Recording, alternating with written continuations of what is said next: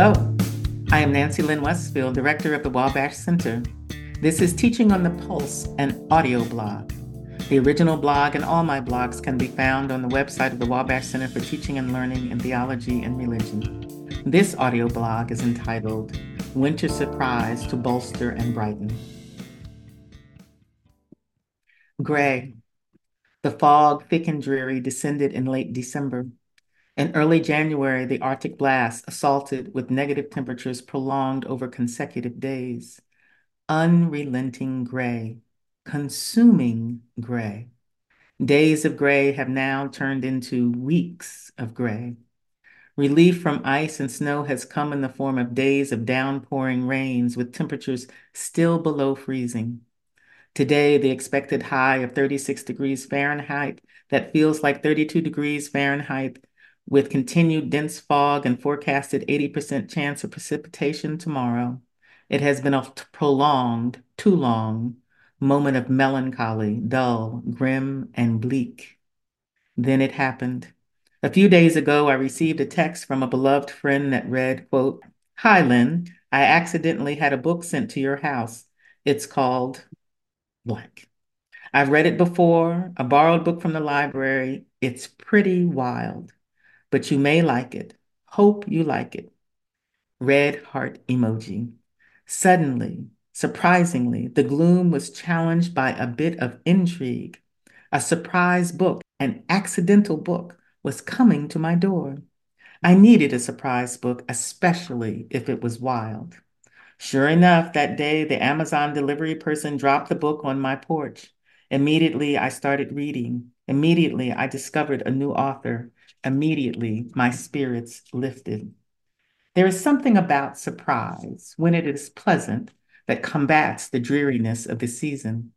A surprise can chase the blues away, or at least make the blues melodic and survivable.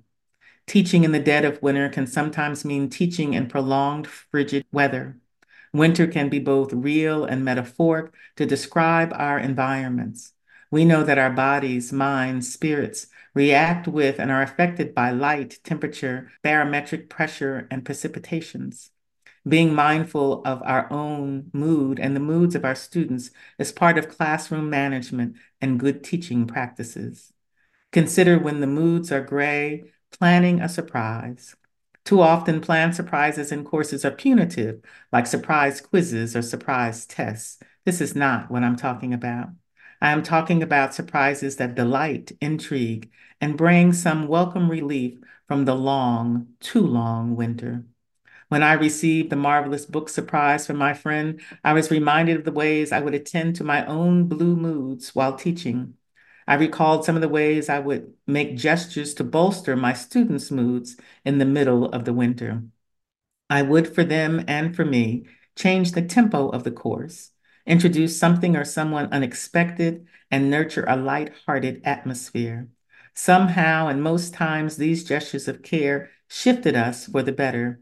Here are a few examples of the ways I went about changing pace and surprising my students. I would bring baskets of chocolate to the class to be passed around, enough chocolate for all to have much. Planned a spontaneous change of venue, moved the class session to the library or to the gym or to the science lab or to the lobby of a building to sit on couches. I invited a surprise guest lecturer, a lecturer who was the author of one of the books we were reading, or the lecturer was a local celebrity, a dean, a provost, a president, a former student who had done well in my class to discuss one of the topics of the course. I would plan a potluck or move to the refectory or the dining hall of the school so we could have a shared meal during class. On a few occasions, I brought my collie dog named Max to class. He was a warm and gentle giant. As students arrived in the room, happily greeted Max and played with him until he would lay down at the door during the lecture and during the entire class. At breaks, students would return to give Max cuddles and to pet him some more.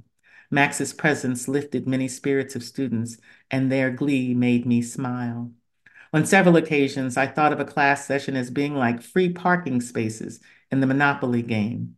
Rather than what was planned for that session, I invited students to gather up, gather round their thoughts, questions, concerns, and we discussed whatever they wanted to discuss, anything that came up. My conversation prompt would be, where are you in this learning? What have you learned thus far?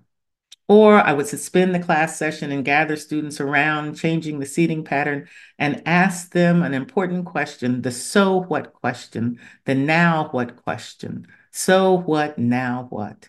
I would ask, how do you make meaning of this newly gleaned perspective? How do you make meaning of these new concepts? How does this affect your thinking, being, doing? What does your community, your family, your tribe think of what we are discussing? Is any of this valuable to your community? Or I brought art supplies to class and invited students, rather than taking notes, I invited them to draw, color, sketch, or play with Play-Doh throughout the lecture. Occasionally, I shifted to a skill-based lesson.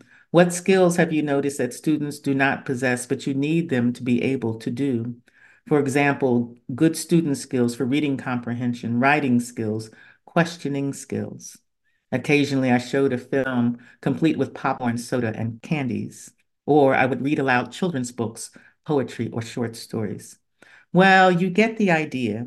Please be mindful that I'm not saying you should do what I did, or that you should do this list as if it is a recipe or a shopping list. Your context is different than mine. Your teaching landscape is not mine. My point is to encourage and invite you to be aware of your own wintertime mood and the wintertime mood of your students. Then adjust, modify, meet your students where they are, as they are. In the wintertime, sometimes the gloominess is better survived with a change of pace, with a gesture of care and warmth, with an acknowledgement that we need to be with one another, just in gentler ways. If when you can brighten the spirits of your students, your own spirit will be glad. Spring arrives on Tuesday, March nineteenth, twenty twenty-four at eleven oh six p m E D T. We teach in hope. A special thanks to Paul Utterback, my sound engineer. A special thanks to Paul Myrie, composer of the music which frames this audio blog. The Wabash Center is exclusively funded by Lilly Endowment Incorporated. With gratitude, thank you for listening.